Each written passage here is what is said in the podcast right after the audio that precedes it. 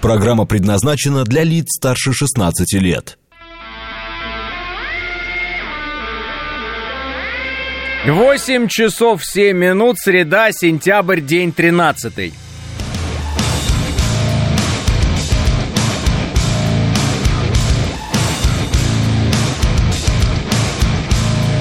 Это радио «Говорит Москва», в студии Алексей Гудошников. Здравствуйте всем.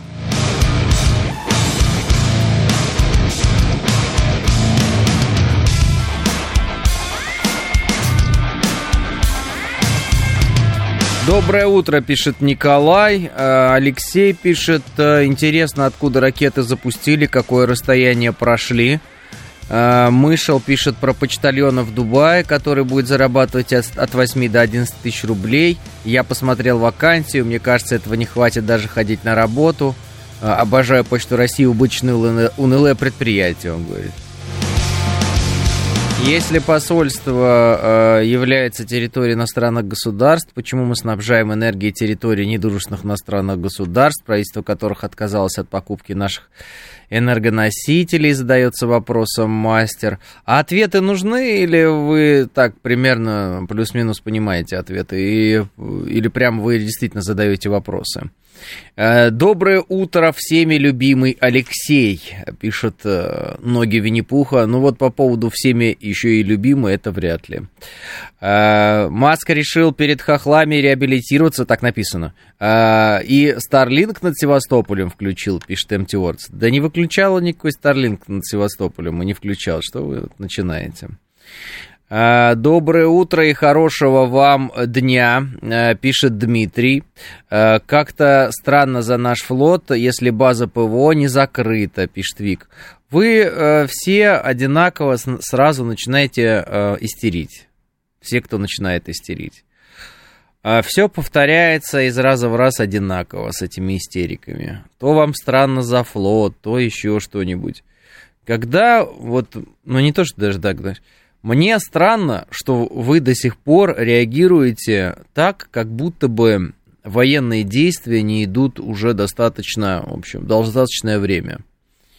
То есть вот у меня есть ощущение, что некоторые люди, они как бы так, ну что ли, необучаемы, я не знаю, или что, или не склонны к, не то что аналитике даже, а к чему-либо вообще, там, к привыканию к чему-либо. Ну, не знаю, привыкание, опять же, не то слово. А ну куда без Почты России в отдаленных регионах? Почта должна быть, пишет 506. Да, конечно, почта должна быть. Какие вопросы? Критическое мышление, пишет Самурай. Ну, как критическое мышление, понимаете? Если каждую истерику воспринимать как проявление критического мышления, то, мне кажется, мы будем заблуждаться всегда. Вот. Мы, кстати, можем вообще подумать на тему критического мышления. Вот есть люди, которые впадают во всякие теории заговора и любят всякую чушь, там, так скажем, смотреть, читать, ну, по типу через QR-код общаются масоны, вот это все. Вот. При этом они думают, что они обладают критическим мышлением, а фактически ведь получается, что нет. Как раз-таки они и самые падки на глупости вещи, ну, люди, да, вот, на глупые вещи люди. Поэтому не все то, что некоторые люди считают проявлением критического мышления со своей стороны, на самом деле критическое мышление. Это может быть просто истерикой, это может быть просто злобой, это может быть просто... чем-то, но никак не мышлением, и уж тем более не критическим.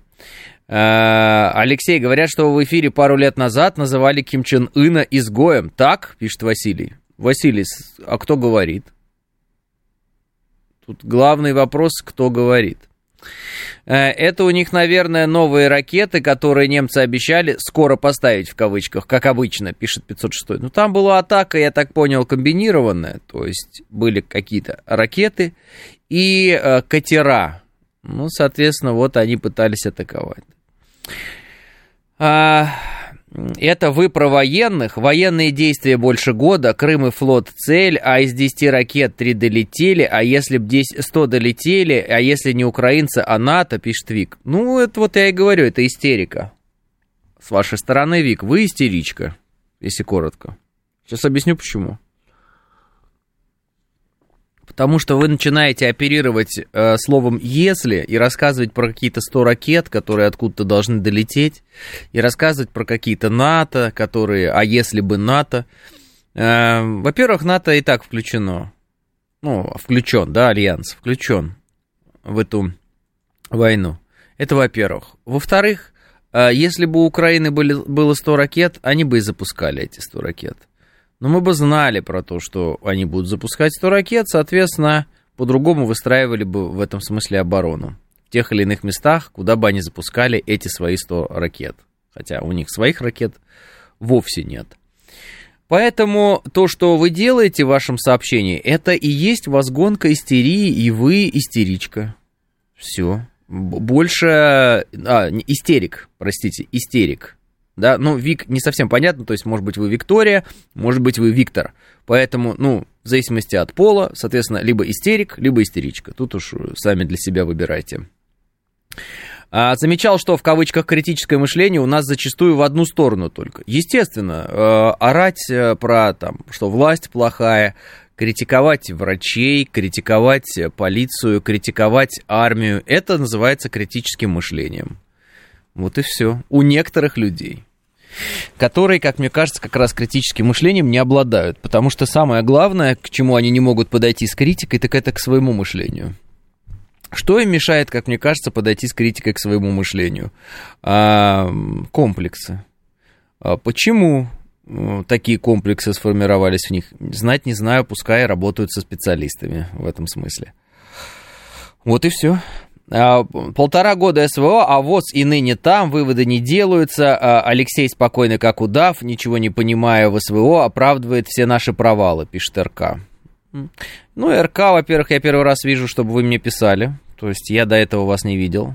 Вот. Поэтому у меня есть предположение, что вы либо цепсошник, либо просто человек, который, ну, как бы сказать, активируется во время истерик. Ну, то есть тоже у вас там какие-то припадки. Вот. По поводу ВОЗ и ныне там. Где ВОЗ? И ныне там.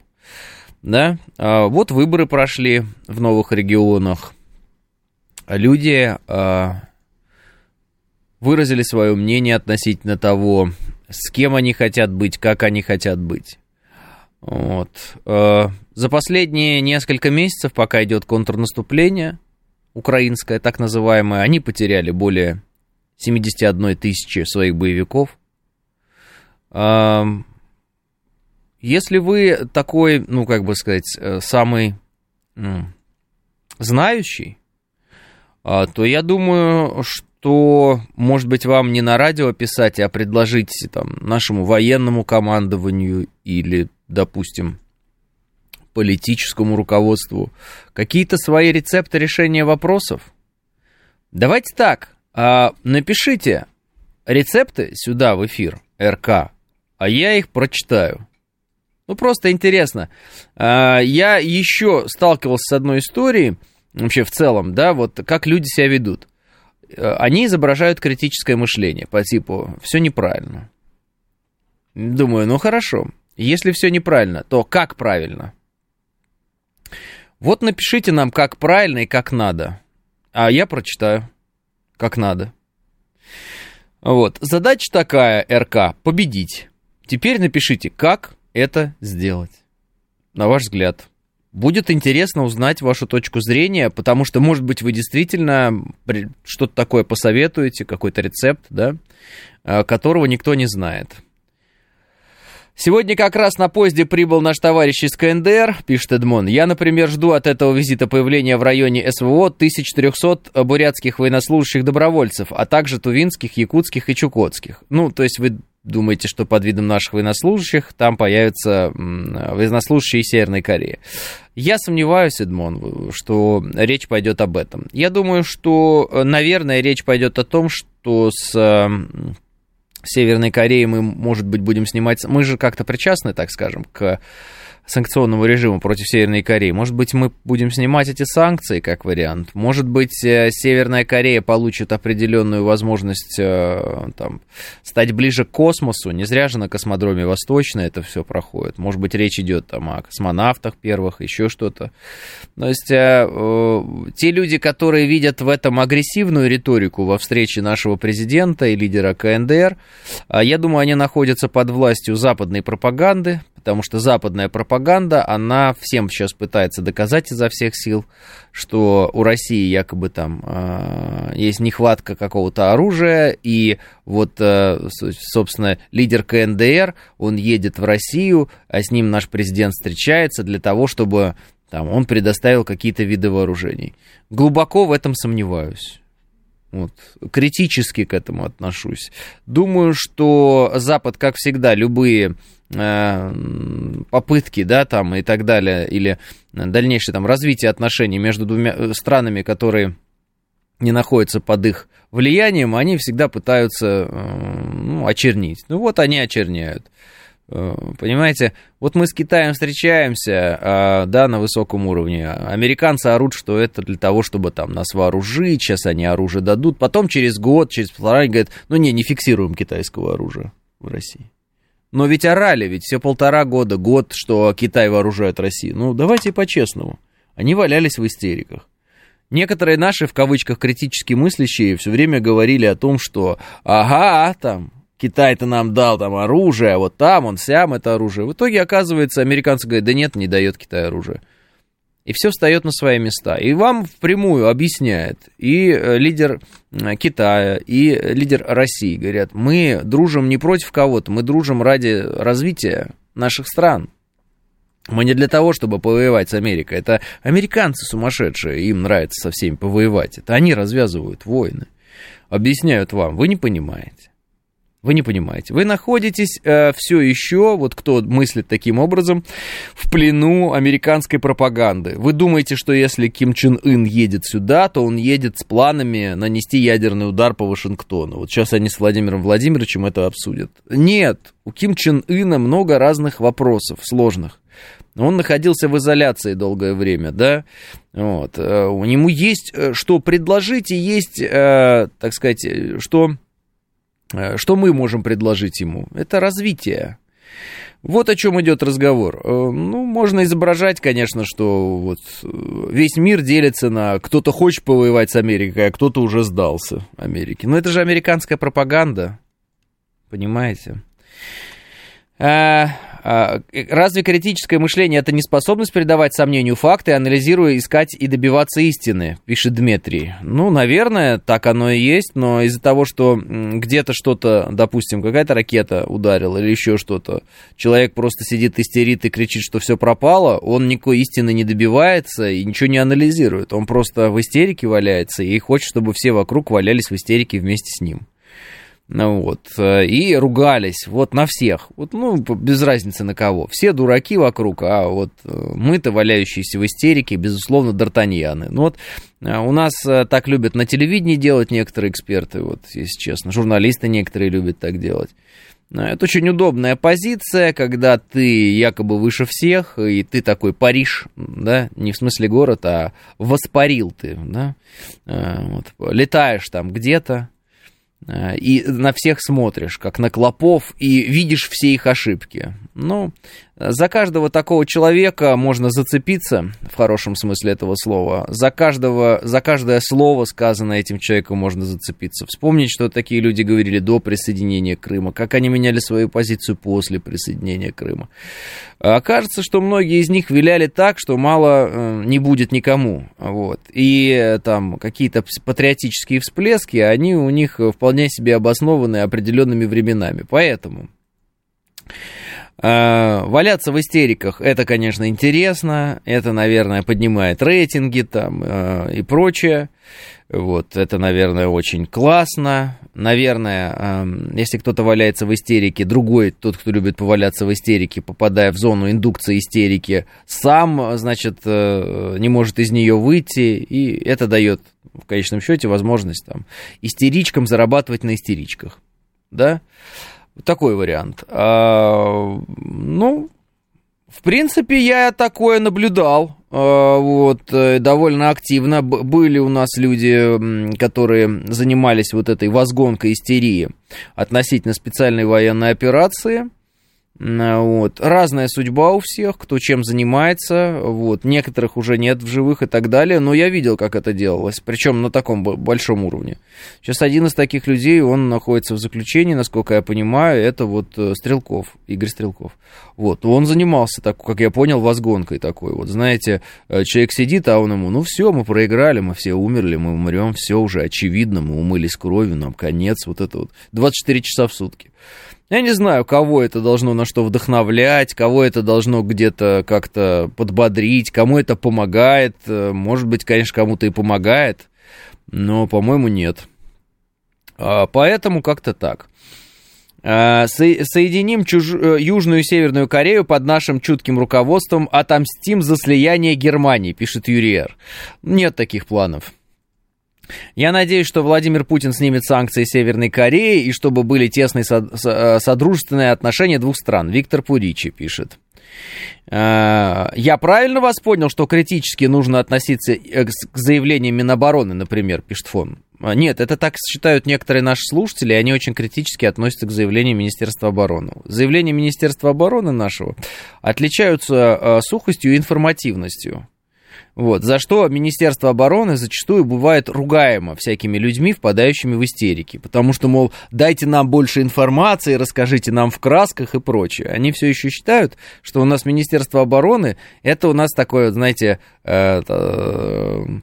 как это, даже не знаю, шоу-продакшн, который должен им поставить информацию, да, ну, они путают, видимо, с пабликами какими-то там, с телеграм-каналами, и начинается: а вы мало говорите. Да, мало, потому что это Министерство обороны. Поэтому Фоун, это как раз претензии некоторых людей к Министерству обороны, но ни в коем случае не моя. Это первое.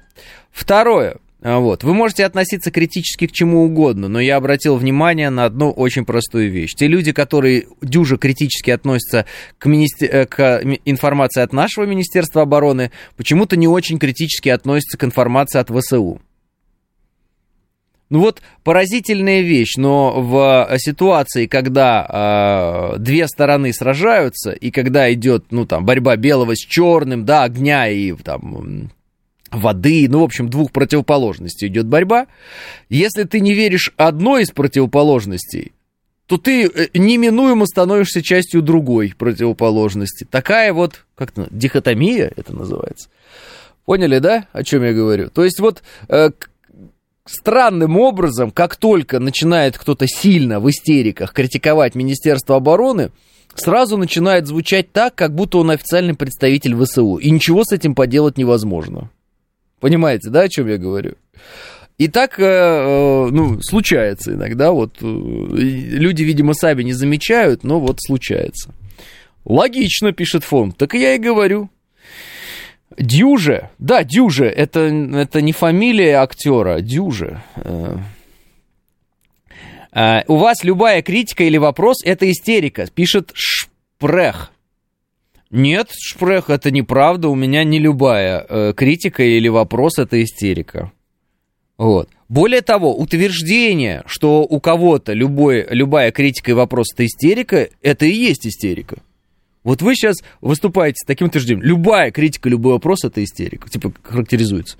Почему? Это неправда, мы годами здесь общаемся в эфире с людьми, и любые вопросы обсуждали, и любые точки зрения слушали. То есть, как бы, опять, я не понимаю, в чем претензии. Соответственно, вижу ваши претензии, как бы сказать, ну, ангажированность некую. Может быть, не знаю, может, вы там во враги меня записали там, или что, или еще кого-нибудь, и на меня это спроецировали.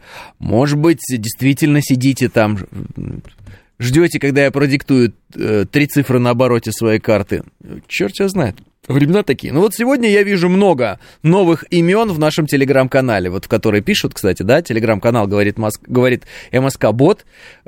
Найдите его и подключайтесь, те, кто постоянно слушает, тоже можете писать. Говорит МСК-бот. Латиницей надо набрать, не нашими, английскими буквами. Говорит МСК-бот. бот. И вот вы тогда будете писать в эфир. Я вот сегодня вижу наплыв каких-то новых имен. Вот. С чем это может быть связано? С интересом к теме, первый вариант, да, просто люди молчали, да хотят поговорить. Либо второй вариант, это вот, значит, здравствуйте, товарищи из Киева, как говорится, понимаю, что, как бы, сегодня такой день, надо работать вот по этим случаям, да, с ракетами и катерами, вам нужно его как можно сильнее разогнать, понимаю. Там, и через Испанию вы будете это разгонять, там, да, и через каких-нибудь наших там пьяниц-артистов бывших, которые покинули родину, через какого-нибудь там разворовавшего все Чубайса или еще кого-то. Ну, я шучу, ну, через Чубайса вряд ли, но тем не менее. Второй, однозначно, пишет Денис. Ну, так это еще интереснее, соответственно, понимаете. Если так, то получается, что пока у сотрудников, так сказать, у органов разных украинских плохо получается, то есть. Ребята, получается, что вам надо искать новый какой-то вариант подхода в сообщениях, потому что, вот эта возгонка истерии, она уже не работает, в общем. Вот. Она, наверное, где-нибудь работает, я не знаю, на кого. В общем, я, наверное, слишком уже... видно просто, как это происходит, что ли. Глазами уже, видишь, знаю, как это происходит. Поэтому надо что-то хитрое, новое придумывать. Да, Панин изрядно нагадил в Эстонии, пишет Андрей. Да. Привет, меня видно? Очень давно хотел присоединиться. Стас Морфин говорит, да, конечно, видно. И я вижу, многие сейчас открыли для себя наш Телеграм, говорит МСК-бот. И вот прям присоединяются. Это видно, у нас тут пишется старт. Там имя и старт. То есть вы присоединились.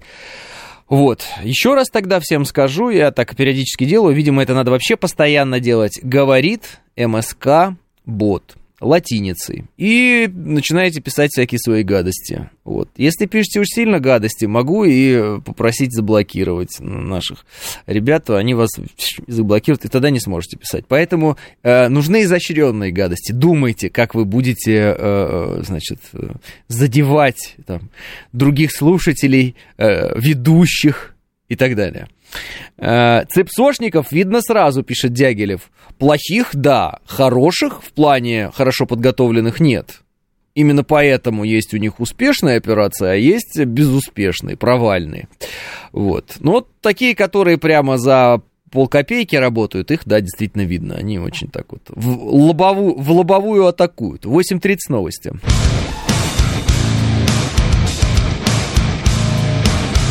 Бот, как пользоваться, пишет Мих в бот. Объясняю.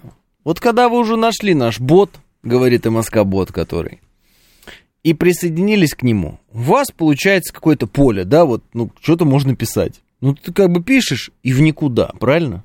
Написал сообщение, ни ответа, ни привета, ничего, да? Что за бот такой?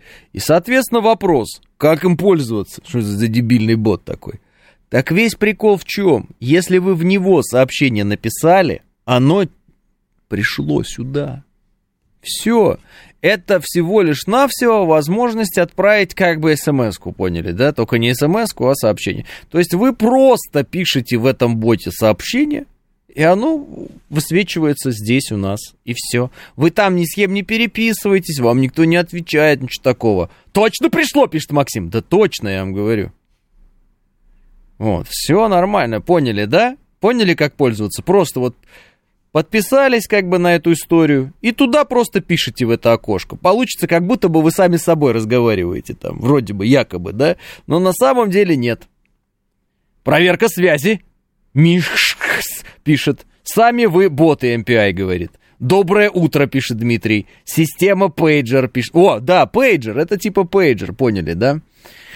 Есть контакт, тренинг говорит. Да есть. Кто здесь? Александр Волков говорит. Шайтан-бот, пишет легионер. У меня видно все норм. Ой, джекпот, чего вы пендриваетесь? Я не понимаю, вас...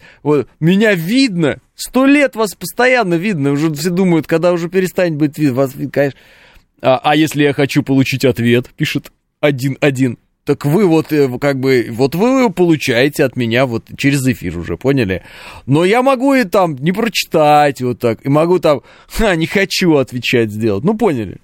Типа это просто вы мне пишете сообщение.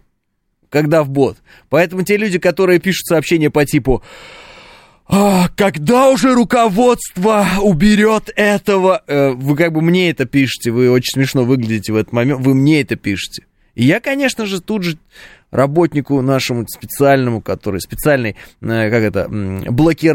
блокировщик, я ему говорю, этого, чтобы руководство не увидело жалобы. Я говорю, его блокируй. И все, и где вы, что вы? Все, только оставляю счастливые сообщения, типа, боже мой, Гудошников гений, дайте ему еще денег. А руководство-то оно смотрит, читает, и надо еще дать Гудошникову денег, понимаешь? Все. Вот так я построил свою империю, понимаете? Вот так. А вы думали? Конечно. Доброе утро всем, кто проснулся, мне говорят. Да, когда ведущий будет искусственный интеллект, пишет и Константин. Искусственный, да. Интеллект нет, Константин. Доброе утро, всем здоровья. Си-3 говорит. Вот видите, в 12 километрах от МКАД уже плохо ловит ваше радио, Алексей, пишет Владимир. Оно, конечно, отчасти мое, но вообще оно не мое. Деньжат бы, Алешки, пишет Иван Грейт. Вот этого человека в топ отправляй. Не в бан, в топ отправляй. Как сделать всех счастливыми? Расстрелять всех несчастных, пишет Алекс Поляков. А ни разу не читали мои сообщения, пишет Осин Макс. Ну вот, Макс, видите, вот я и прочитал. А шеф-комендор мне вообще какие-то картошку отправляет готовую. Что там по пробкам? Говорят, да по пробкам 3 балла. И 10 градусов на улице, плюс 10. Всех приветствую, премию Алексею. Вот видишь? Но премию R, мне не надо премию. Премия это для кого вообще, я не знаю. Это как сахарок, знаете, вот это вот, когда goodbye, yeah, goodbye. Да, зачем? Нет, просто много денег постоянно надо, а не просто премия. О боже, дайте Гудошникову еще денег этому гениальному ведущему. Гудошников гений. Ася, семья слушает. Друзья подсели, наградить срочно, пишет Татьяна. Наверное, либо вся, может быть, семья слушает. Не премию, а гонорар, пишет Максим. Окей, повысить зарплату. Ну вот видите. Вчера ходил за грибами, опята пошли, пишет Морозкин Валерий. Ну я понимаю, что теперь, когда я раскрыл вам секреты шайтан-бота нашего, говорит МСК-бота, вы мне теперь пока будете писать сообщения о том, куда вы сходили, как у вас настроение. Ну и тестируете, да, это все. Ой, да давайте по-другому протестируем. Просто так вот давайте по приколу. Да что придумать? Как придумать, вот я не знаю. Голосование? Ой, нет. У нас еще есть это голосование, но все равно всегда побеждает одна и та же. Шучу, партия. Шутка. Вот, у нас есть голосование, вот. Поэтому... Ну, просто уже это давнишняя такая история, это как СМС. Давай про цены на топливо. Да сколько можно? Цены на топливо растут, друзья. Топливо дорожает. Я вот думаю... Я вот вчера начал говорить об этом и забыл, кстати. Хотел говорить... Я думаю, может быть, на электрический автомобиль все-таки потихонечку переходить. Может быть, на электрический? Ну, то есть, с этим топливом... Ну, вот я не знаю уже, честно говоря. Вы мне скажете, вообще-то цены на топливо важны еще потому, что это грузоперевозки. Грузоперевозки сказываются на других ценах. Да, в результате этого все дорожает, инфляция, там, да, любые продукты дорожают. Я все это знаю, Но я так вот пытаюсь хотя бы в чем-то, где-то, да, поменьше тратить. Вот где? Вот я и думаю, может быть, на электро перейти машину, хотя бы такой вариант, хотя бы самому не покупать, чтобы это топливо. Тогда взлетят цены на электричество, пишет Панк 13. А заправки на электрокар, все равно же дешевле, сильно дешевле, ведь, насколько я знаю, электричество-то, нет? Я как заправлялся на 500, ток и заправляюсь, пишет Ветер. Понятно. Он всегда заезжал, человек, и просто на 500 заправь. Вот в определенный момент вам каплю за 500 просто. Булюк, вот так вот, знаете. туда и где-то там внизу сделают, и все. Надо, или сольют наоборот. 500 дадите, вам скажут, понятно, и сольют бензин у вас из бака, который был. Ура, я так долго ждала, когда вы скажете в эфире, куда можно писать, пишет СВ. Вообще, чем у нас все, кроме меня, ну вот, и хороших остальных людей занимаются? Вот те, которые вот нехорошие, они вот, которые должны были людям это объяснять, они чем у нас занимаются, можно узнать? Вот. А я знаю чем. Они записывают вот эти ролики по типу «Говорит МСК-бот». А люди ничего не понимают, им надо объяснять, понимаешь? Объяснять. Они его нашли, написали туда сообщение, а никто не отвечает. Они такие, ну все тогда, это что, не работает? У меня, получается, не работает. Надо же ввести разъяснительную работу. Вот. Ну вот, пусть меня теперь все вот остальные мои коллеги благодарят за то, что вот я вот такой молодец, я вот так вот привлек, так сказать, аудиторию в этом смысле. Активничать вы теперь будете. Я тоже не понимал, куда писать, а слушаю не один год, пишет Олег П. Вот видите? Вот видите? Теперь все, кто, значит, пишут на карточку свою и 3 цифры на обороте все. Да, это точно правило нашего бота. Шучу, не надо этого делать, шутка. Отложите, не надо, никому никогда не пишите свою карточку и 3 цифры на обороте. Я пошутил. Все. Что там с товарищем Кимом? Ну, товарищ Ким приехал на космодром Восточный, есть уже видео, публикует, как он рассматривает ракеты. Говорят, с особым вниманием рассматривает наши ракеты товарищ Ким. Поэтому я и думаю, что это его приезд, этот его, да, он, скорее всего, связан с тем, что ну, КНДР, раз уж они обладают технологиями, позволяющими создавать межконтинентальные баллистические ракеты, хотят, наверное, стать космической державой. Не, ну я сейчас серьезно говорю. То есть вот пока там Украина... Вы видели, да, советник Зеленского, Подоляк есть такой, он сказал, что у Индии и у Китая мало интеллекта. Это было очень смешно в целом слышать от человека из страны, которая превратилась в помойку. Но это ладно.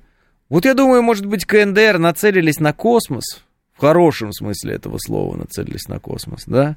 Не то, что вот там Ким Чен Ын расстрелял оркестр, там еще что-нибудь, вот эти все рассказы, которые мы слышим от южных корейцев про Северную Корею. А, действительно, может быть, в космос, все дела, может быть, об этом разговор. А что, люди дисциплинированные, люди такие, стремящиеся, так скажем, вполне, мне кажется, у них может получиться.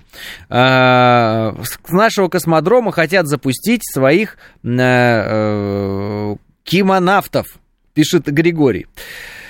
Электроэнергия тоже растет в цене, да и электрокары дрянь, значит, батарейки деградируют быстро, стоят как вся машина, надо акцизы отменять на горючку, потому что по факту транспортный налог не отменили, пишет Виталик. Северная Корея хочет убить космос, пишет 506, да, это сообщение от Южной Кореи, мы понимаем. Спутник КНДР уже запустила, в одиночку космос тяжело осваивать, почему бы и не скооперироваться, пишет Гномб. Бон Джови Джон пишет мне стихотворение смешное, я прочитал, спасибо большое. Спутники товарищу Киму, пишет Илья. Ким Чен Ын приехал поиграть в кальмара, пишет Илья. Нет, нет, нет, Илья. Игра в кальмара — это южнокорейская история. Это не про Ким Чен Ына. Нет, нет, нет. Как он так быстро доехал? Я с Биробиджана неделю добирался на поезде, пишет Денис. Ну, наверное, санитарных зон меньше было, не знаю. Хотят стать космической державой и... Род делать Америки в космосе, вот так вот написал АМС. Если это не опечатка, и он хотел что-то другое, может быть, написать, но он написал именно «Род делать Америки в космосе», написал АМС. Черт его знает, может быть, так и было задумано.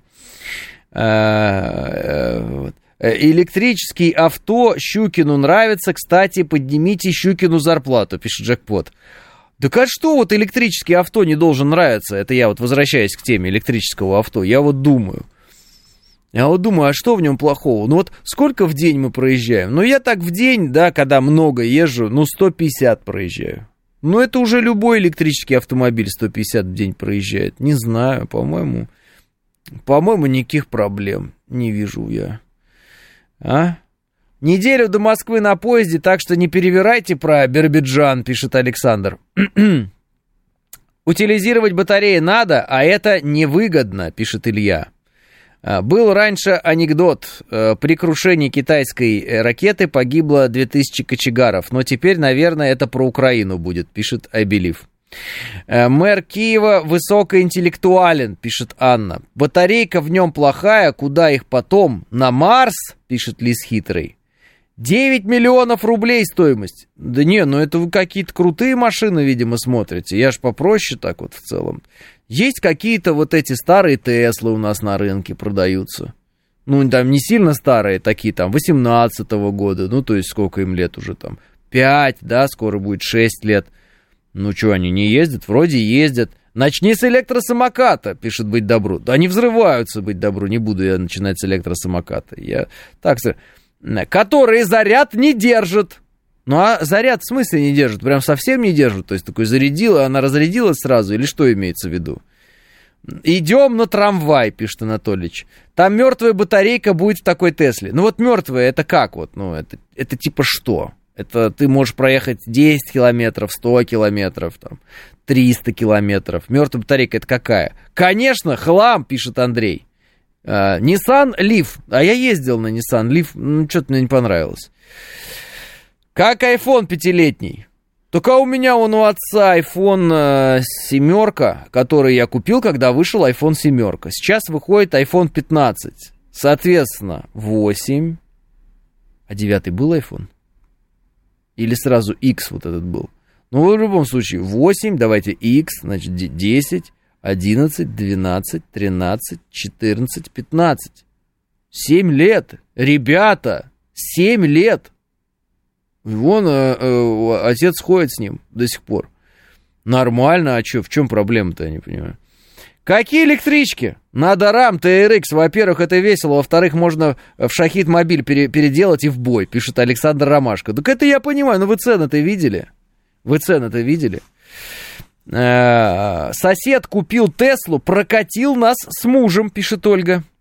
Я бы не доверял такому соседу. Подожду, когда энергия будет заливаться на вес, пишет Смит. Пауэрбанк с собой возить надо будет, пишет Джекпот. 7 плюс это пушка-бомба, пишет Саша. Сейчас вышел Huawei новый. Американцы что-то суетятся, пишет Егор. С Тарзаном-то поменьше заморочек будет, чем со старенькой Теслой, пишет Миша Николаев. Миша Николаев, я не знаю, у меня не было старенькой Теслы, но Тарзан это вообще сплошная проблема. Это сплошная проблема. Абсолютно. Меня, кстати, поражает эта история про то, когда я слышу от наших людей, которые говорят, вот... А проездит ли эта машина 10 лет? А проездит ли эта машина 20 лет? А сегодня собирают такие машины, а будут ли они ездить 30 лет? Слушайте, если наши всякие разные, ну, как бы сказать, переделки из итальянских автомобилей под названием «Жигули» проездили по 30-40 лет, да мы любую машину заставим ездить эти 30-40 лет, нет? Ведь вот если, давайте будем говорить откровенно, в плане... надежности именно, да, вот советский автопром, вот этот, ну, типа Жигули, Лада, ну, это же мусор абсолютно, это же вообще ненадежно, это же все детали, ну, просто дрянь, она же разваливается все время, эта машина, любая, вот ее берешь, вот хоть 8, хоть 6, хоть 7, хоть 5, хоть 4, хоть 3, хоть 2, хоть 1, ну, все же мусор абсолютный. То здесь течет, то там течет, то здесь какая беда, то тут, то шаровая сломалась, то еще. Это же были машины, под которыми постоянно надо было либо валяться, либо лезть в двигатель. Ну, вот постоянно абсолютно. Правильно? Ну, то есть, и эти машины я сейчас до сих пор вижу на дороге. И люди на них ездят. И вопрос, и люди из этих машин задают. Вот вы купите китайскую, а она проездит столько же. Так если ты на этом ведре проездил 30 лет, ты и на китайце проездишь 30 лет. А что, нет, и 40 проездишь, и 100-500 проездишь. Разве нет? Есть еще УАЗ-буханка. Та вообще, ну, все же знают, что такое УАЗ-буханка. Кого-то, у кого был. Нива. Вот ее как бы за проходимость-то, да, хвалят. Но вот если прям взять новую Ниву и начать на ней ездить, начинается сразу ведь вот это вот концерт, понимаете? Здесь что-то, там что-то, это пятое, десятое, что-то подломилось, отломилось, завизжало, загудело, оторвалось, перегрелось. И вот постоянно в процессе с ней живешь, понимаешь? С ней вот не пользуешься ей, а именно с ней живешь, понимаете? Любой вот такой автомобиль наш, вот, это как, ну, как сказать, это не женщина на час, это жена. Вот, ты вместе с ней невзгоды все вот пройдешь. Ты это не просто так повеселиться взял, да, попользоваться. Сейчас. Поваляешься еще, попотеешь там еще. Да, еще все проклянешь еще. 10 раз себя спросишь, зачем я вообще в это ввязался. Ну, а куда деваться уже? Некуда деваться. Не так, что ли? Вот. Тесла едет совсем бесшумно, опасно, может быть, для пешеходов, пишет Ольга. Ну, наверное. У меня УАЗ 81 года, Марокко, та еще жена, пишет Иван. Так я говорю, это все вот развалюхи адские. Причем самое интересное, что эти развалюхи, они были развалюхами изначально. И поэтому, когда я слышу от наших людей по типу, ну еще неизвестно, сколько эти китайцы проходят. Да сколько угодно бы они ни прошли, все равно они не такие развалюхи, как наш автопром, вот тот, который был там в 70-е и 80-е. Ну, невыносимый же мусор, на самом деле. Мы его любим, у нас воспоминания. У кого-то детские, у кого-то там юношеские, у кого-то уже там взрослые, да. Но это ностальгия. Но в целом невыносимый мусор, именно в плане качества деталей. Они все вот, ну, рассыпаются на ходу, это факт. Вот эти вот пробеги из разряда 60 тысяч, 80 тысяч, теперь надо делать капремонт двигателя, там миллионников никаких не было нигде. Но ездим же, до сих пор ездим. И УАЗы ездят, и Нивы ездят, и весь модельный ряд вот этот Лада, да, там... И копейки он ездит, и Волги 24-е ездят. Вот уж одна только подвеска Волги 24-й. Это уже все, это уже академиком надо быть, чтобы в ней разбираться. Это надо специальный какой-то диплом получить, я не знаю, там, степень. Ну, невозможно постоянно заниматься подвеской 24-й Волги. Ну, факт, все. И вот эти маломощные движки, еле едущие, все вот это вот. Попытка изобразить то, что вот Волга 24 это такой маслкар наш. Ну какой масл? Где масл-то? Масл нет никакой. Масл вылился весь. Нива ФРГ ездят, кто эти люди, пишет он. Не, ну Нива-то она хороша для там рыбалки, охоты, 5-10. То есть это дешевый в ремонте автомобиль, способный преодолевать разные преграды, ну, которые не преодолеет кроссовер современный, никак, ни при каких обстоятельствах. Это такая спецтехника, но она ломучая. Она ломучая, и все это знают, и все спокойно к этому относятся. Поехал в лес, порвал тягу, ага, ну ничего страшного, сейчас новую поставим. Что-то где-то оторвалось, что-то где-то подзакипело, заново сделали, перебрали, все, и дальше поехали. Потому что дешево. Дешево, и можно делать фактически вот самому своими руками. Допуски-то огромные. Юзую Весту, 4-й год, проблем нет, а Хавал того же года уже сыпется, пишет Виталик. Так, может быть, вы юзаете правильно, а тот, кто Хавал юзает, неправильно его юзал. Подумайте об этом, потому что вот у меня, например, копейка BMW, да, уже и 10 лет я катаюсь на ней, и, видимо, я хочу на ней кататься и дальше, не хочу ее никуда продавать, короче говоря, пусть будет, вот. Пусть так по приколу у меня останется. Почему и нет? Такая вот у меня фантазия. Вот, ну она, конечно, ломалась, там нормально так ломалась, но в целом я смотрю, в каком состоянии люди этого же года продают такие машины, там уже просто мусорное ведро, там ад вообще, они там жили, да, они там такое чувство, вешенку растили, кто-нибудь вешенку растил когда-нибудь? Ну, знаете, гриб вешенка, ну, таких на мешках с специальным наполнением растет, вот, мне кажется, они прям вешенку растили там, ну, что-то такое вот. Они там рожали детей, они там умирали, хоронили в этой машине, все. И вот, и потом такие, продаем. Да зачем? Зачем ты это продаешь? Что, нет, обрывы в России закончились какие-то. Я понимаю, да, равнинная местность мешает, но в целом надо постараться, надо как-то эвакуировать до обрыва и оттуда сбросить это все. Я выращивал вешенки на балконе, пишет Григорий. Повезло же кому-то. Если будет хавать, то не поюзаешь. И наоборот, пишет Сергей. Надо Ауди из вчерашнего объявления брать, вертолет, говорит. Это да. Москвичи делались ужасно. Мы замучивались разбирать его на цвет мед, пишет Савелий. В Африке, на Востоке, на Кубе до сих пор на советском автопроме ездят, пишет Андрей. Да, мучаются на самом деле. Вы на самом деле, когда стали покупать нормальные машины, и все, что вам нужно было, это съездить на замену масла, вы так привыкли к этому, что вам показалось, что и раньше так было. А раньше так не было. Раньше так не было. Автомобиль и автомобилист, и автомобилизм не зря заканчивался вот на «изм», понимаете? И автомобилист на ист. Потому что если какой-то ист занимается каким-то измом, понимаете, это значит, что это процесс, которым он увлечен. И, так сказать, не все оценят эту деятельность. Хавал и Весту юзаю я брали одновременно почти, пишет Виталик. Ну, значит, Хавал тот отстой был, жесть. Так Веста, кстати, кайф вообще. Ну, на Кубе только кузов от наших машин, внутри там движки от америкосов, пишет Никита. Да там что попало, у них в американских машинах 60-х, там годов 50-х могут быть какие угодно двигатели и все что угодно. Куба это вообще уникальное место в этом смысле. Так надо просто нанять своего автослесаря, ну как, садовника, дворецкого или повара, пишет Адмон. Для Волги шприц нужен специальный. Я каждые выходные подвеску шприцевал, пишет Григорий. Вы знаете, у Григория была Волга, которую он подвеску каждые выходные шприцевал. У него росли вешенки на балконе. Я не понимаю, я вроде абстрактные вещи говорю, а все время про человека получается, про конкретного.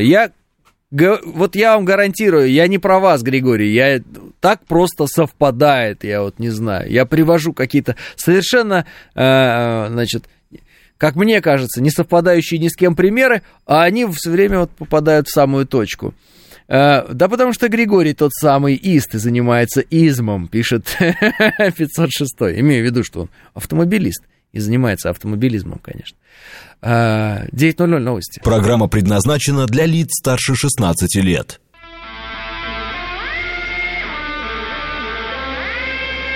Девять часов 6 минут, среда, сентябрь, день 13.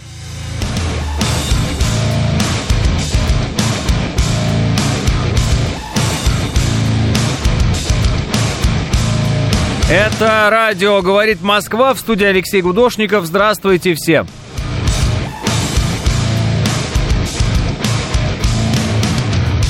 Иван Зверь пишет нам. Кого раздражают мотоциклисты, ездящие между рядов? Да вроде никого. Кого-то раздражают? По-моему, никого, Иван. Всем нравится.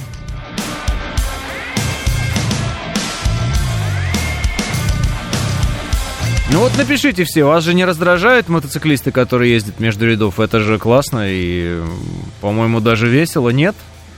Предзаказ на iPhone 15 за 206 тысяч рублей интересует, пишет Диметриус. Нет, не интересует абсолютно, Диметриус. Это какие-то новости по iPhone пошли по-новому. Значит, почему не интересует предзаказ на iPhone? Сейчас объясню. Обожают. Сейчас про мотоциклистов коротко. Не раздражают мотоциклисты, пишет Ник. Не раздражают. Сам так делаю, когда все стоят в пробке, пишет Андрей. Обожаю таких, пишет Дробик Сергеевич. Это просто зависть, пишет Вячеслав. Ну, вот видите, кто страдает от алкоголизма? Никто, всем нравится, пишет АМ. Очень люблю мотоциклистов, шныряющих между рядами, пишет Роман. Вот видите? Спасибо, Алексей, наконец я знаю, куда писать. Жорж пишет, ну, Георгий. Георгий, наслаждайтесь. Да-да, сейчас только ленивый не собирает предзаказы на айфон, а собрав, половина свалит в закат, пишет Даман. Тема переговоров с Кимом — военно-техническое сотрудничество, пишет МТ-Уордс. Ну, да, замечательно, нам есть что предложить Северной Корее. До того момента, когда они не попадают в мертвую зону, пишет Андрей. Всегда открываю дверь и стараюсь поздороваться, пишет Юрий. Девушки на мотоциклах — это украшение пробок, пишет Евгений. Ну, я вообще-то думал, что вы все по-настоящему напишите, что вы любите мотоциклистов, которые шныряют по рядам, чтобы наш слушатель удивился. А вы все начали мне писать, что все-таки вас раздражает, ну и так далее. Ладно, все понятно. Не поняли вы меня. Я хотел его подколоть, а получилось, что нет.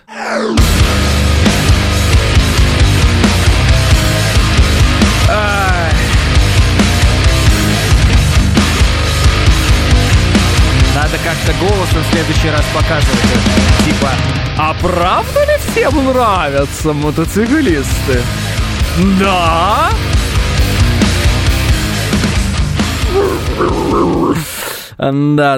Да. Хорошо, отлично, супер, пупер. Так, по поводу предзаказов на телефоны, там, я не знаю, сумки, машины, еще что-то. Смотрите как. Я бы участвовал в каких-нибудь предзаказах, если бы это было бы дешевле, чем потом покупать. То есть, когда ты что-то предзаказываешь, ты кому-то отдаешь деньги, как бы за воздух, правильно? Ну, то есть у тебя этого нет, а деньги ты уже отдал, ты предзаказал. Я считаю, что предзаказ должен быть дешевле, собственно, цены, по которой продают уже потом. Но все с точностью да наоборот обычно. Поэтому единственное, чем можно объяснить это стремление быть первым, этим самым стремлением быть первым. То есть я вот хочу, чтобы у меня было вперед, чем у других, и ради этого я готов отдать там какие-то баснословные, ну не баснословные, но какие-то деньги, чтобы вот похвастаться перед другими. Принимается. Наверняка есть общества, в которых новый телефон резко выделяет тебя среди других, и ты тем самым в этом обществе приобретаешь какой-то авторитет. Сказать, что я считаю такие общества больными, ничего не сказать. Я прямо их считаю ущербными. Поэтому у меня нет ни желания, и самое главное, нет никакого резона, смысла участвовать в предзаказах, стоять в очередях за какими-то телефонами и еще чем-то. Ведь мой телефон не перестал выполнять те функции, которые он должен выполнять, и выполняет он их прекрасно. Правильно? Соответственно, я не вижу необходимости бежать за телефоном. Кто-то скажет, кто-то глупый скажет, что это, возможно, каким-то образом должно показать благосостояние того или иного человека. Ну, человек, который обладает неким благосостоянием там, особым, какими-то деньгами, возможностями, я думаю, что он в очередях не стоит и сам такими вопросами, как где-то что-то там предзаказать, просто не занимается. Просто ему это вообще до лампочки все. Я не думаю, что там Карл, который Чарльз, сильно озабочен вопросом, какой у него там телефон. Я не думаю, что президент России Владимир Путин очень сильно интересуется смартфончиками. Я не думаю, что этими вопросами интересуется Джо Байден. Я не думаю, что этими вопросами вообще интересуются серьезные люди.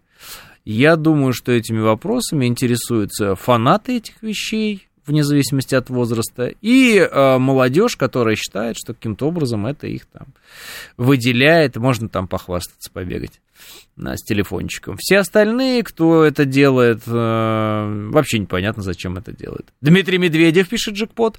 Ну, раньше, да, понятно, такая эпоха была, да, сейчас уже тоже, я думаю, нет. Вы, мне кажется, мыслите теми стереотипами, которые вот есть относительно Дмитрия Анатольевича. Ким ракетной техникой интересуется, пишет Григорий. Ясное дело, поэтому знает, чем интересоваться человек. Байден серьезный, пишет Алексей. Алексей, в сравнении с другими, например, с нашим президентом, Байден, конечно, человек недееспособный. В сравнении с вами, со мной, он человек, который может, понятно, что мы в другой стране живем, но, условно говоря, если мы возьмем такого же человека, как мы, по статусу там в Америке, он может перепахать его судьбу вообще вот так. Это все для него пыль, мелочи, это все и так далее. То есть это действительно человек, в руках которого сосредоточена серьезная власть. Другое дело, что он разваливается, и, возможно, в связи с этим есть некоторые особенности использования этой власти, как им самим, так и его окружением, да, то есть там свита, может быть, большую роль и большую все играет. Но это не значит, что он не может делать какие-то вещи, которые там он может делать. Условно, вот представьте себе любого из нас, кто пришел бы с наркотиками в Белый дом, рассыпал бы их там, ему за это ничего не было бы. Да, а вот сын Байдена может так делать. Понимаете, да? То есть и много разных таких вот всяких интересных вещей. Поэтому вот эта вся погоня за телефонами, погоня за там какими-нибудь новыми трусами, последними моделей кроссовок, там еще чем-то, это, конечно, для нищих. Вот если так вот в целом, это для нищих развлечение. Это люди придумывают некие такие схемы для нищих. Вот, чтобы нищие думали, что они не нищие, потому что они вот выделились там каким-нибудь, какой-то майкой особого цвета, каким-то новым там, новыми духами там особенными, там вот они вот только вышли. И все. Это все массовая история, уникальности в ней нет. Вот. Какая уникальность в телефоне, вот в смартфоне сегодня? Это же массовое производство огромное, уникальности в этом смысле никакой нет. Вас это никак не выделяет, вы лишь купили телефон, то есть вы такой же, как все, и... чуть поновее телефон, чуть постарше телефон, там, такой фирмы, сякой фирмы. Нет, это уже не работает. Есть и еще как есть, пишет Андрей. Что есть еще как есть? Мне кажется, в Северной Корее можно организовать зерновую сделку, пишет Андрей. Умение разбираться в дорогих машинах и часах — признак низкого происхождения, пишет... это цитата из Generation P. Но это не только из Generation P, там это подхватили. Да, действительно, это было в Generation P. Знакомые китайцы много лет привозили айфоны до презентации, по факту всегда были первые, сейчас кто-то плюнул, Дягилев говорит. Взял айфон в кредит жене не своей, джингл с Камеди Радио актуален, пишет Виталий. Виталий, я вот на ходу прочитал, никогда не рекламируйте другие радиостанции на нашей, это некрасиво. Супруга 14-й покупала ради камеры, сынулю фотографировать, пишет Александр. Камеры неплохие сейчас вот вообще в телефонах, откровенно говоря, хорошие камеры. Но тут скорее, знаете, о чем идет разговор? Не о соревновании телефонов, что их каждый раз надо покупать неистово.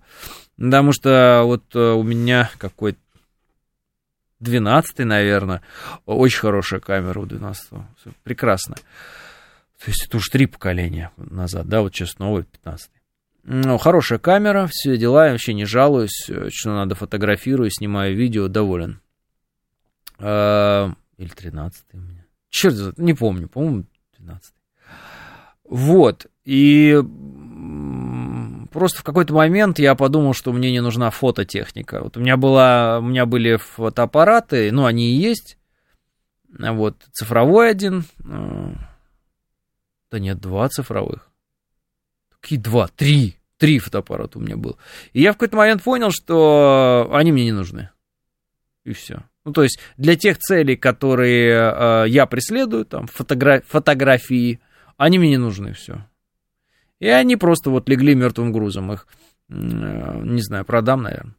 Если вы на копейки ездите, то представляю, какая у вас камера хорошая, пишет Игнат. Такая копейка, обалденная машина. Я не знаю, почему вы так не относитесь. Копейка BMW имеется в виду. Ну, вот это вот. Маленькая BMW-шка. Обалденная машина. Ну, понятно, что время ничего не щадит, но прям, я говорю, никогда не жалел. Для таких самых дерзких, так сказать, кто это там мне про копейку написал, у меня была М4 Competition. Вот. Это просто для понимания. Я на ней ездил 2 года. Вот. А потом я ее продал. То есть я, как бы, если говорить о машинах, ну, вот разные машины у меня были. Вот. Есть Тарзан, Лада. Это такой конструктор, который опасен сам по себе. Это я к чему? Это я к тому, что если я езжу на чем-то, как вы говорите, да, это не значит, что я не могу ездить на чем-то другом. У меня есть еще определенные, как бы, вот романтические, я бы даже сказал, воспоминания вот в целом, связанные с тем автомобилем, на котором я езжу. Очень много разных воспоминаний. И для меня езда на этом автомобиле всегда вот воспоминания в некотором смысле. Ну вот если... Вот вы как хотите к этому относитесь, я поэтому и думаю его, ну, сохранить. Ну, то есть не продавать вообще конкретно этот автомобиль. Ну, то есть если уже он совсем будет сыпаться, ну, условно говоря, законсервировать, а купить себе там какую-то другую машину, ездить, ну, имеется в виду такую утилитарную какую-то. Вот, и все. Но эту не продавать. Просто потому, что я понимаю, что потом ты не сможешь купить вот эти эмоции, которые она уже в себя впитала за годы владения этим автомобилем. Ну, вы поняли, да? Всякое разное вспоминается. Вот, интересное. Понакупят по 100 машин, во дворах парковаться негде, пишет Юрий. Продам гараж Алексею. Не-не, мне гараж не надо, спасибо. Могу дать покататься на Dodge Challenger, пишет Дягилев. Ну, ездил на джип Grand Cherokee SRT, Dodge Challenger никогда не пробовал. Ну, думаю, что плюс-минус, вот у них одинаковые движки, скорее всего, вот эти Hemi 5,7 или сколько они там у них. Вот. И поэтому одна просто высокая будет, другая будет низкая. И плюс-минус они одинаковые. Прикольно, интересно, громко, весело. V8 нравится звук. Ну и все. К слесарю рукопопу не попасть. Все живет, пишет Денис. Тарзан — это 8-ка на базе Нивы? Да, Юлиан. Осталось вешенки вырастить на заднем сиденье. Брат, надо боком наваливать, пишет 506. 506, значит, придется еще раз, значит, акцентировать внимание. У меня была М4 Competition, это заднеприводный автомобиль. Она была Stage 2. В ней было 575 лошадиных сил. Вот. Впуск был у нее в Вентуре. Я могу долго перечислять, что у нее там было, что у нее там не было. Страшная машина абсолютно. Желтого цвета. Желтого. Причем желтого не металлически желтого, вот это вот мне не нравится у ямок, который был. А Дакар Гелп называется. Такой мягкий желтый цвет. Мягкий такой, как будто бы пыль немножечко на нем. Ну, он не пыльный был, он глянцевый был. Ну, вот такой, ну, как Дакар. Ну, сами можете себе представить. Вот. Машина уничтожитель абсолютный просто. Вот там единственная была проблема — зацеп поймать. Вот как ты его поймал, после этого я, ну, как бы не знаю, кто с ней мог соревноваться, где, при каких обстоятельствах, что это должны были быть за машины. Легкая, быстрая, сверхмощная, очень страшная, запредельно страшная машина. Вот. Так что вот люди, как бы, ну, реально даже, которые часто ездят, ну, страшно, просто она страшная, очень страшная машина. Она до сих пор жива, она в великолепном состоянии, просто у нее другой хозяин. Я знаю, кто, где, что, как. Вот, машина супер, зверь, увидите ее на дороге, не пытайтесь даже. Бесполезное занятие, это убийца, понятно, это уничтожитель, она вас зохавает. И, естественно, эта машина валит боком так, как никакая другая, ну, условно говоря, не валила никогда в вашей жизни, потому что, скорее всего, как бы... Ну, это редкие машины в целом. Вот, это было, вот. Но очень страшно, запредельно страшно. Фуф, как страшно, невозможно. Вот. Да, потом, потом шины Michelin Cup 2 искать подешевле, пишет АМС. Да, другие, потому что как? Никак. Зачем вам страшная машина, пишет Илья? Так у меня ее и нет больше, но я пугался просто на ней. Я, как бы сказать вам, была мечта. Ну, да, если мы так общаемся, давайте. Была мечта, хотелось вот именно М4. Вот, хотелось. Ну, как, М3 в кузове этом, купе. Соответственно, она в какой-то момент стала М4, захотелось М4. Все очень просто. Все. Такая вот простая вещь. Сейчас вот смотрю, хожу, думаю, все-таки может быть, 911-я. Но я такой думаю, да бред, да не нужна она, да тупая машина. Ну, потом раз опять, может, все-таки 911-я. Как-то она более уже такая, знаете, консервативная, поприличнее, по возрасту уже правильнее. Ну, что уж, 35, извините меня, да? Что это вот, скакать на желтых М4 в 35? Ну, такое как бы. На грани, ребята, на грани. В 36-то уж точно запрещено. А так, какой-нибудь, так скажем... Серебряный, да, вот такое серебро какое-нибудь, в графит, может быть, даже, да, 911-й. Это было бы, наверное, да, неплохо. Не обязательно там турбо-С какой-нибудь или даже турбо, обычная там Carrera 4S и все, и нормально. Без таких запредельных каких-то, да, там, без запредельной мощности. Ну, машина красивая, узнаваемая, консервативная, достаточно быстрая, уникальная в инженерном смысле. Я думаю, что да, 911, это интересно. Да нафиг 911, Panamera и сердито, и комфортно, пишет Мышел. Panamera прикольно, но Panamera это не 911. Вот какое дело, понимаете? Все-таки спортивное купе — это спортивное купе. Вот мне кажется, все, кто сильно фанатеет по автомобилям, все равно всегда хотели спортивное купе. Потому что спортивное купе, это, считай, вообще, это как в автомобилях мотоцикл. Фактически вообще одноместная машина. Все говорят, ну, как бы, тут два места. Да оно одно там. Ездить с вами все равно там не в удовольствие. Ездить с людьми, которые ездят на спортивных купе, пассажирам удовольствия никакого. Это, на самом деле, трата нервов просто невозможная. Поэтому, конечно, не то. Даман фотографирует мне панель приборов 911. Чё происходит здесь? Здесь это что, 911? Нет, здесь. На, посмотрю. Ну чё, ну и как? Нравится или не нравится? Нормально, нет? Здесь нравится, понятно. Но это у вас прям совсем новое, да, насколько я понял? Я вот думал предыдущую, может быть. А может, тюнинг копейки, пишет Сергей? Ой, да перестаньте, ну вот правда, кто ездил на мощном автомобиле, кто ездил на автомобиле, спроектированном для того, чтобы на нем ездить, именно раздавать, тот никогда не будет сжать из копейки последние силы, из дорожного автомобиля, хорошего, настроенного хорошо, веселого, замечательного, там, по-своему интересного, он не будет выжимать последнее, чтобы доказать, что этот автомобиль равен настоящему спортивному автомобилю. Ну, потому что это просто издевательство над этим автомобилем. Вот и все. Это его казнь. Не надо так делать.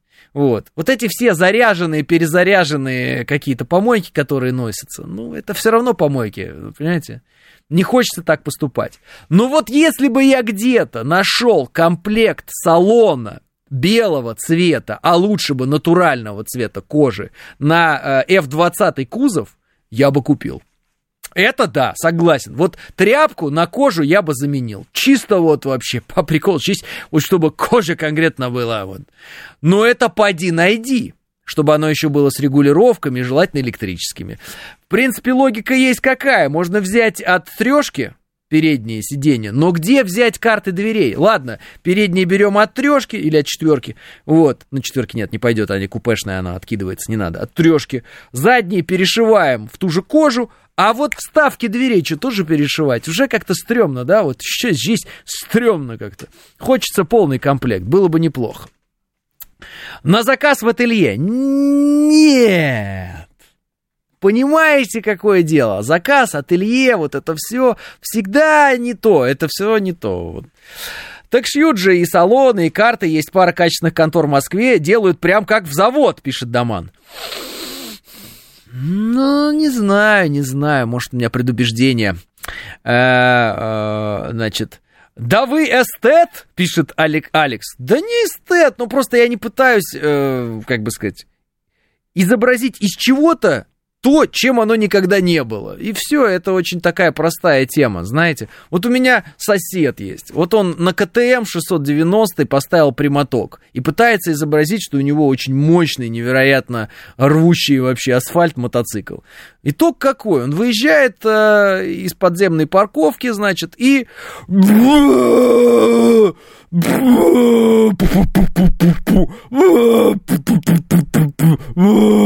И вот пока, говорю, круг проедет там, а там так получается, надо круг проехать. Ну, не круг, а квадрат проехать. Вот каждый разгон, торможение, просто, ну, такое ведро. Вот на той эмке, которая у меня была, например, стоял весь титановый выхлоп Акрапович. И это была, конечно, песня. Ну, конечно же, были люди, которые говорили, у нас в гаражах варят не хуже. Но когда, по факту, я слышал на улице сваренное, в кавычках, не хуже, и в сравнении с Акраповичем, я приходил к выводу, что, конечно, немножечко все-таки похуже в гаражах варят. Так сказать, совсем. Поняли, да? Поэтому не надо выжимать то, чего нет. Вот. Из того, из чего это выжить нельзя. Иначе это всегда превращается в какое-то шоу Бенни Хилла, я не знаю, какая-то комедия. Там, ну, что-то. Это все ужасно. Наклейки какие-то там. Вот эти какие-то там собачки нарисованы, еще какие-то там смотра, вот это все на машинах, которые, боже мой, рассаду возите. Вот. Поэтому, раз уж у меня автомобиль, по моему выбору этого автомобиля, на котором надо возить рассаду, так аккуратненько ездить спокойно, вот, я и слежу за тем, чтобы он был более-менее чистый, ну и там, меняю масло, чтобы он не ломался, все. Все дела. А на спортивные состязания не собираюсь. Это я к чему говорю? Мы все про эти телефоны говорили. Это все чепуха. Вот. Хорошая вещь, она может служить долго.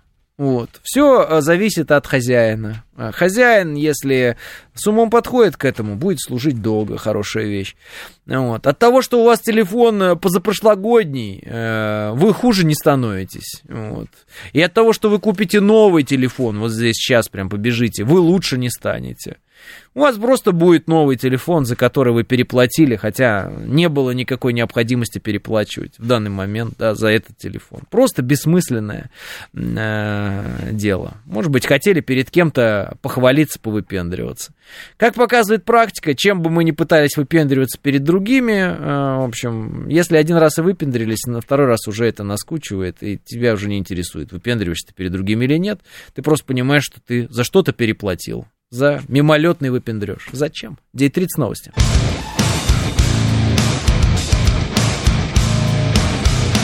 День 35 в Москве. Это радиостанция «Говорит Москва» 94,8. Студия Алексей Гудошников. Всем еще раз здравствуйте. А какой понт в кожаном соломе? Зимой холодно, летом прилипаешь, протирается еще. Ну, такое, пишет Анастасия.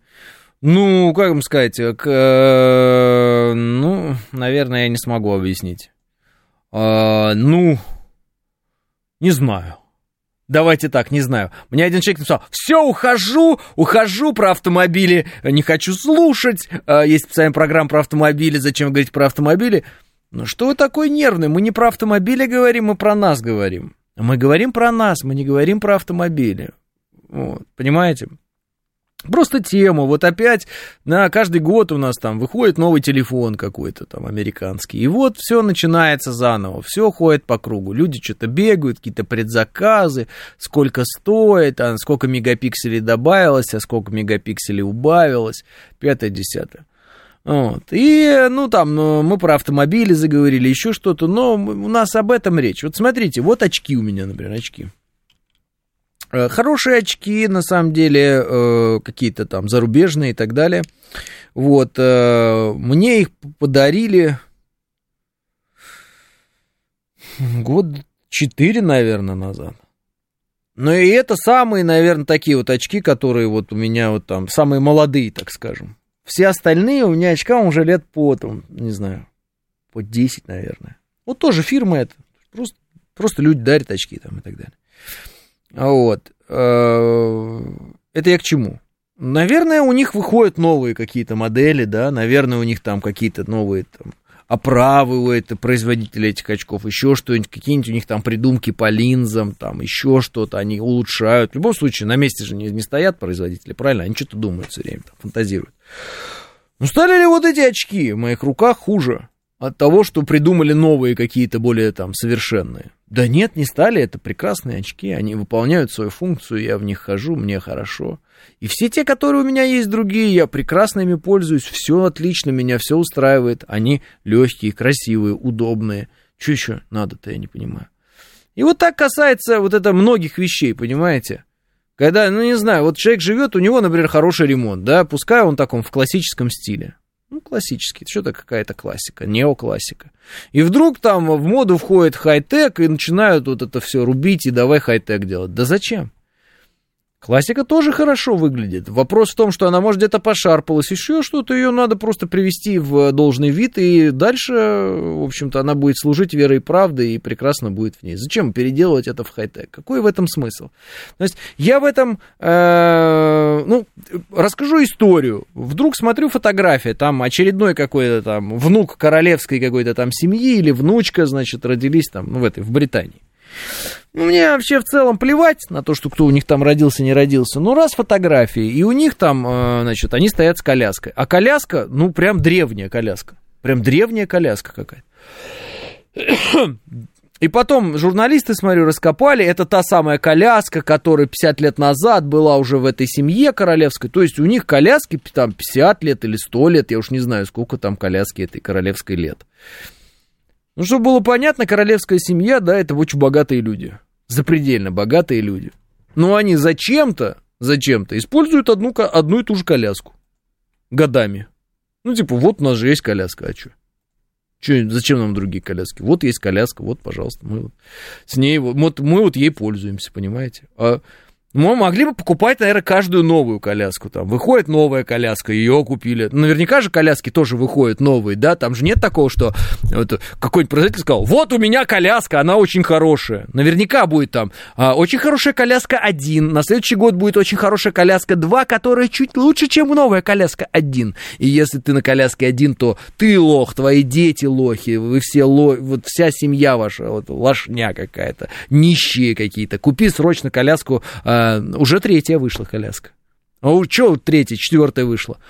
Ну вот, а королевской семье, он британской, по барабану это. У них эта коляска десятилетиями одна и та же, их это не парит вообще. Я задаюсь вопросом, почему ультрабогатые люди ведут себя таким образом в финансовом смысле, а ультрабедные ведут себя так, как будто бы они очень сильно богатые. Это значит, представление о взаимоотношении с деньгами у бедных людей... Они, о богатстве. Они, представления нарушенные, неправильные.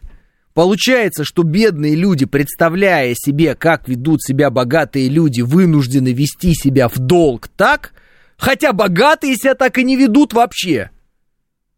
То есть сами себе выдумали, как надо, и в долг начали, где-то там заемные средства какие-то привлекать, это делать там. Кредиты, вот эти, знаете, мы сделаем очень красивую свадьбу, она будет на каких-нибудь уникальных островах, и это будет все, естественно, в кредит. Свадьба в кредит, отпуск в кредит, то в кредит, это в кредит, потому что надо всем показать в интернете и друзьям, что ты очень хорошо живешь.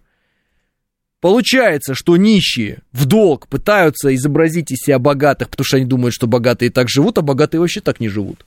Вообще другие привычки, другой подход к вещам.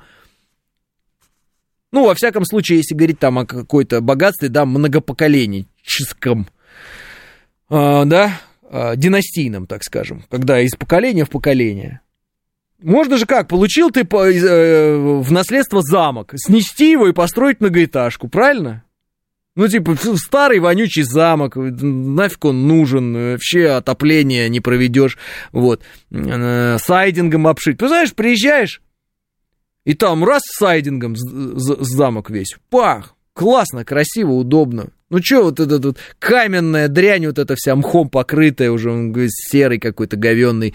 Давайте сайдингом обошьем и все. Приезжаешь, и какое-нибудь там виндзорское аббатство просто сайдингом. Фу. Железный забор металлический, обалденный, из профнастила, коричневого. Опа! И все. И такие, да и музыка уже старая, гимн слишком старый у Британии, давай что-нибудь новое. И рэп какой-нибудь там. Ну, вы себе представляете, что это бред? Представляете. Так а почему надо действовать в отношении своих вещей, своего имущества? Вот, как идиот. Ведь если мы начинаем мыслить категории страны, которая так относится или не относится к своему собственному имуществу, мы сразу видим, что идиотизм происходящего. Если мы мыслим категории себя, мы этот идиотизм не замечаем. Ну, вы понимаете, да? То есть это вот почему-то так происходит, я не знаю. Я вот пытаюсь людям... Ну, не то, что донести, я пытаюсь вот этот вот момент как-то на нем заострить внимание, что ли, если позволите.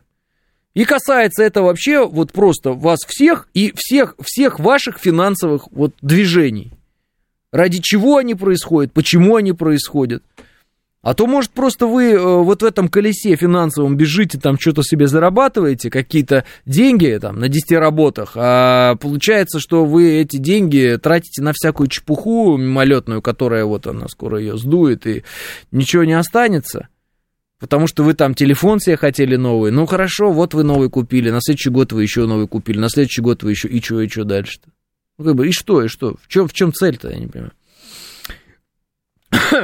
Я знаю такие случаи: дореволюционную усадьбу помещика также обшили сайдингом, выкинули столетние дубовые двери и поставили очень фиговый пластик, пишет Эндрю. Ну вот видите, сразу же понимаете, ну, что это дебилизм. Хотя, в принципе, сайдинг технология удобная, да, так, сарай какой-нибудь обшить, сделать удобно. Пластиковая мебель икеевская там, удобная, хорошая, если ты в пустоту ее завозишь.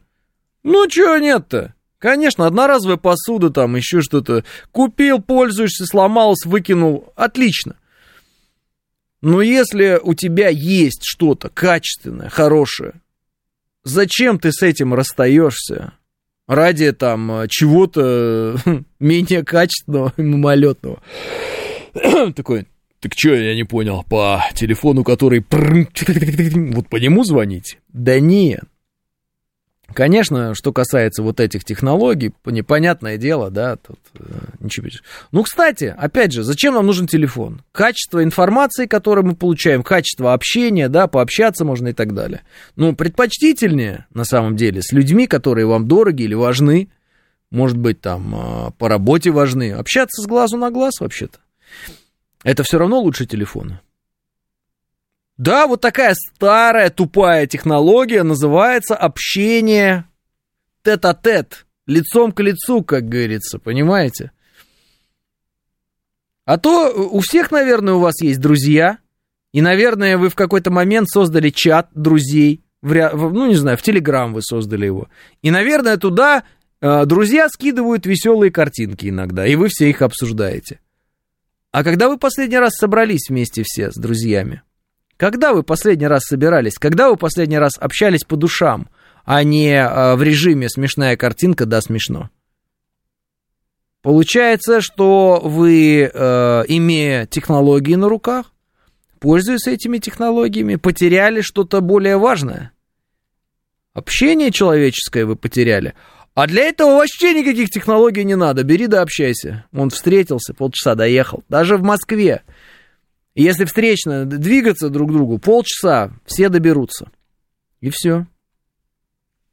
Да, вот просто, может быть, об этом тоже стоит думать и на эту тему рассуждать. Меняю телефоны по мере поломки. Ну, как вариант, Алекс. В прошлый четверг собирались, пишет Алекс. Другой, коробка. Молодец, как говорится. У вас радио показывает. Зачем? Вы же радио, пишет Руслан. Откровенно говоря, не знаю зачем.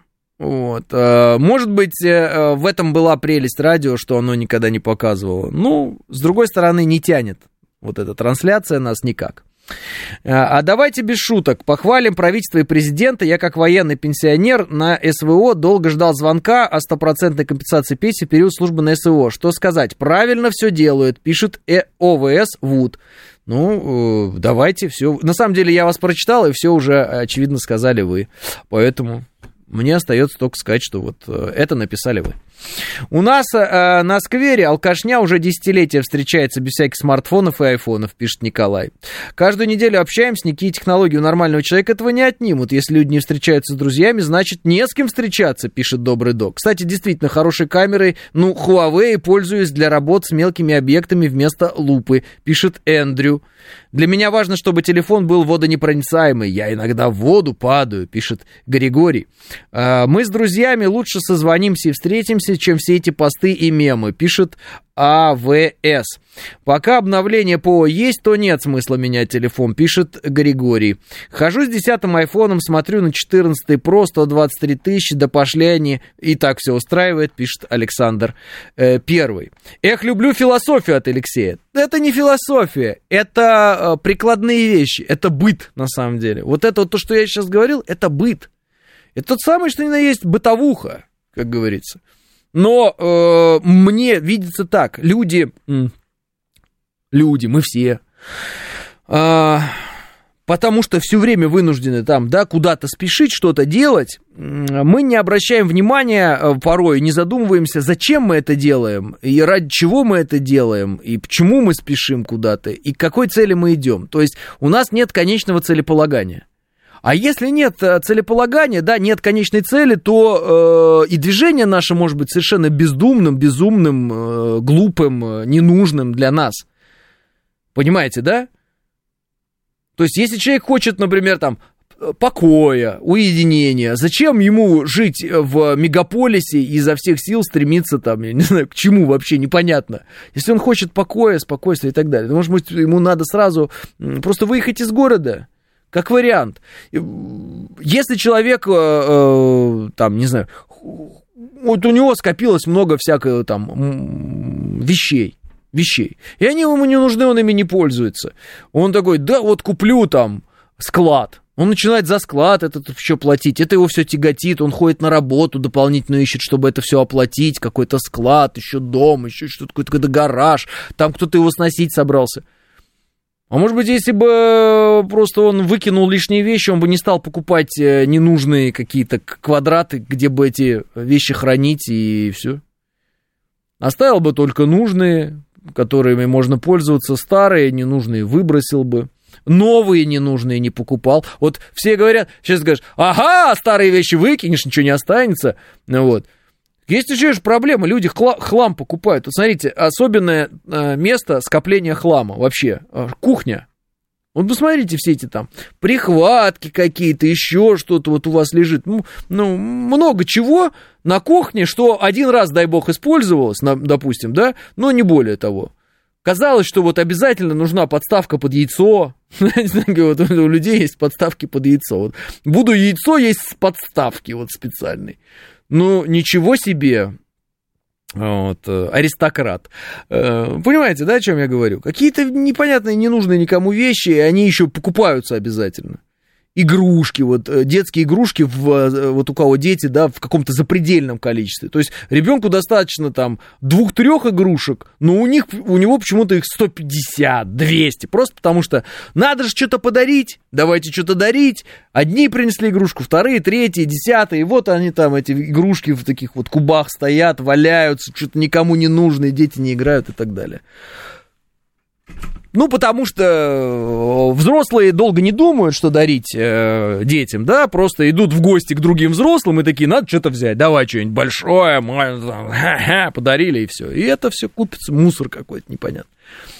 И все больше, и больше, и больше, и больше. А может быть, надо было как-то по-другому там что-то подарить или не подарить, может быть. Иначе. Дети замучены игрушками, пишет Лисхитрый. Не, ну серьезно, я вот прихожу у кого там, у друзей, там дети и так далее, ну какое-то запредельное количество игрушек. То есть я, просто не поддающееся пониманию, я так скажу. Ну, коллекции. Вот есть какая-нибудь игрушка, оказывается, она часть какой-то коллекции. И вся эта коллекция есть. Потом еще какая-то игрушка, и вся коллекция этих игрушек. То есть прям вот, ну, куда столько, что... Ну, мне кажется, ребенок даже не успевает, наладить такую какую-то, ну, если это смешно звучит, наверное, но духовную связь с игрушкой. Скажешь, какая может быть духовная связь там, с куском какой-то резины непонятной, да, там, из чего она сделана, из пластика. Но вообще, насколько я помню, например, когда я играл в игрушки, я их одушевлял. То есть мне казалось, что, ну, не то что казалось, я вот имена им давал там, да, какие-то, мне казалось, они расстраиваются или радуются. Ну, и что-то такое, понимаете, да, у них характер там какой-то свой был. Ну, игрушка. Кажется, что она... Ну, оживает там когда-то, да, просто вот, ну, когда ты с ней играешь, она вроде живет. А когда так много игрушек, ну, поди всем характеры придумай, поди там настроение какое. Все, такое общение в стиле тоже вот интернет-общение. А, привет, пока, как дела, здорово, у тебя тоже классно, ну, удачи. Ну, поверхностное абсолютно, ну, не духовное оно не сердечное, так скажем. У ребенка игрушек вся гардеробная ими забита, играя с 10 старыми. Так я и говорю, вот кому это все надо-то? И вот это вот все. И этих игрушек не только у детей полно, оно же и у вас полно. Просто взрослые игрушки, да? Ну, взрослые игрушки все эти телефончики опять, да? Вот мы же возвращаемся. Это все игрушки. Это же игрульки. Ну, у тебя есть аппарат, выполняющий задачи. Тебе зачем прям сразу новый покупать? Ну, игрулька, коллекция. У меня вот все айфончики я собрал, а я все собрал там Самсунги, начиная с такого. А у меня вот вся коллекция там каких-нибудь дисков. Ну, кому сейчас нужны диски, например? Уже никому не нужны диски, понимаешь? Все это мусор. Все это превращается в мусор довольно быстро. Поэтому гоняться за этим мусором, когда он еще не мусор, нет никакого смысла. Нет никакого смысла, потому что это превращается в мусор. Вот такие дела. Особенно это, кстати, касается техники. Техника, она я имею в виду, такая вот, да, там, типа телефонов, телевизоров, ну, удивительно, конечно, превращается именно в мусор. Вот это поразительная вещь. То есть есть вещи, которые, те же самые очки, да, они вот что сегодня очки, что 100 лет назад очки. Если они, как бы, не сгнили, металл не проржавел или что-то такое, то это нормально все работает. Вот оно там. И стекла мутные не стали. Ну, то есть очки вашего деда вы можете носить, если они качественные там и не сломались. Там, часы, например, такие обычные. Электронные часы, это вообще, это мусор. То есть сначала это круто, а через 5 лет, просто не хочется их даже на руку надевать, потому что стыдоба какая-то ужасная, отстой. То есть вот почему-то именно с цифровыми вещами такая вот история. Они превращаются в ужасный утиль. Вот если у кого-то есть, старые смартфоны, пачкой вот так лежат дома где-нибудь, выкинуть вроде... Как выкинуть, да? Продать точно никому не продашь. Там, и вот оно пачечкой вот так вот постепенно копятся старые смартфоны. Вот ужасный утиль. Именно вот все цифровое. Какую-нибудь найдешь там, я недавно нашел, камеру, которая цифровая, писала на мини-диски такие вот. Какой же ужасный мусор. Просто это, только в музей техники это, если отдавать, я не знаю. То есть там специальный DVD-RV, вот эти диски, он туда писал. Маленькие такие DVD-RV-шки. Вот эта камера. У меня такая была. Я ржал над ней, сидел, думаю, что это за убожество вообще. Какое-то катастрофическое. То есть все, что касается научно-технического прогресса, когда оно вот такое прогрессирующее, когда оно развивается, когда оно в моменте развития, оно становится мусором очень быстро. Понимаете, да, о чем я говорю? То есть вот как вот развивать очки? Ну, никак уже, все, с формой играешь только и все. Соответственно, очки и есть очки. А вот с телефонами это прям не работает. Прям превращается в ужасную груду чего-то. Пошел как-то с сыном в детский мир, думаю, что захочет. Любую игрушку куплю, а он выбрал розовый утюг за 3 копейки, который играет ламбаду, пишет Григорий. Маленький момент, Григорий, и для всех остальных. Советуют грамотные люди. Когда-то я это прочитал. Не надо с детьми ходить в детский магазин. вообще. Детский магазин так устроен, чтобы разорвать психику ребенка на части. Понимаете? Ну, мужики, я вам объясню. Это как будто зашел куда-то, а там машины красивые, какие-то женщины красивые, что-то какие-то веселье какое-то, какие-то сауны, шашлыки жарят, тут пивко какое-то, тут, ну, еще пятое-десятое. И вам такой, выбери что-нибудь. И ты такой, я хочу вот эту тетеньку хочу я, не хочу машину. Ты, эта тетенька очень дорогая. Давай ты возьмешь вот эту кукурузу. Я хочу эту тетю. Нет, только кукурузу тебе там, я не знаю. Ну или там баночка напитка какого-нибудь пенного. Обида, боль, ужас. Ребенку поди объясни, что такое деньги. Типичный вопрос мой в детстве моему папе. Я говорю, а почему мы ездим на «Жигули»? Чего ты не купишь «Мерседес»? На что был ответ? Денежков нет. И все. Ну, тогда было понятно, но все равно было непонятно, что зачем он покупает эти «Жигули», надо «Мерседес» просто купить и ездить на нем. «Мерседес» же лучше. Вот такая была логика детская. Так что с детьми в детские магазины ходить не надо. Реально. Надо просто покупать подарок и дарить его, если хочется. Конкретно выбранный, сами идете, смотрите, выбираете и дарите. Все. Тогда это будет персональный подарок, глаза не будут разбегаться, фокус будет на подарке, и благодарность будет очень большая. Не надо ходить вот в эти выставочные залы. Без телефона скучно, тетенек троллить в чатах, пишет Стереобой. И я хочу эту тетю, пишет Иван. А нет, Иван. Вам можно только... За ваши денежки можно только написать сообщение в эфир бесплатно. Иван, никаких тетенек не будет. Зонтик, вечная вещь, пишет Алексей. Опасную бритву рекомендую. Бреет лучше и можно по наследству передать. Но только бриться надо, не торопясь, пишет Илья Сергеевич. А ты купи рубли, говорил мой брат в детстве, пишет Святислава. А я бы... И так кукурузу выбрал, пишет Алексей. Ну, с женой вы пошли, да, в магазин, я так... Детские игрушки должны быть сделаны из чугуна и... что? Чтобы ребенок с детства знал, что жизнь тяжелая. А, понятно. Бриться вообще не надо, пишет 506. Насчет очков не согласен. Сейчас ниша на смарт-очки еще не занята, пишет Риборез. Откровенно, Риборез, может, когда-то это изменится, но, по-моему, смарт-очки — это такой бесполезный мусор. До сих пор я пока еще не увидел ни одних смарт-очков, которые бы оправдывали вообще свое существование. По-моему, это практически всегда баловство и никому не нужная история. Может быть, когда-нибудь, когда это станет технологией там, по типу линзы, смарт, может быть, это и будет работать. Сейчас есть такое ощущение, это как какие-то бредни. Люди все время пытаются смартфон разобрать на части и повесить перед лицом себе, чтобы, не дай бог, не промахнуться мимо экрана. Бредово, по-моему, нет?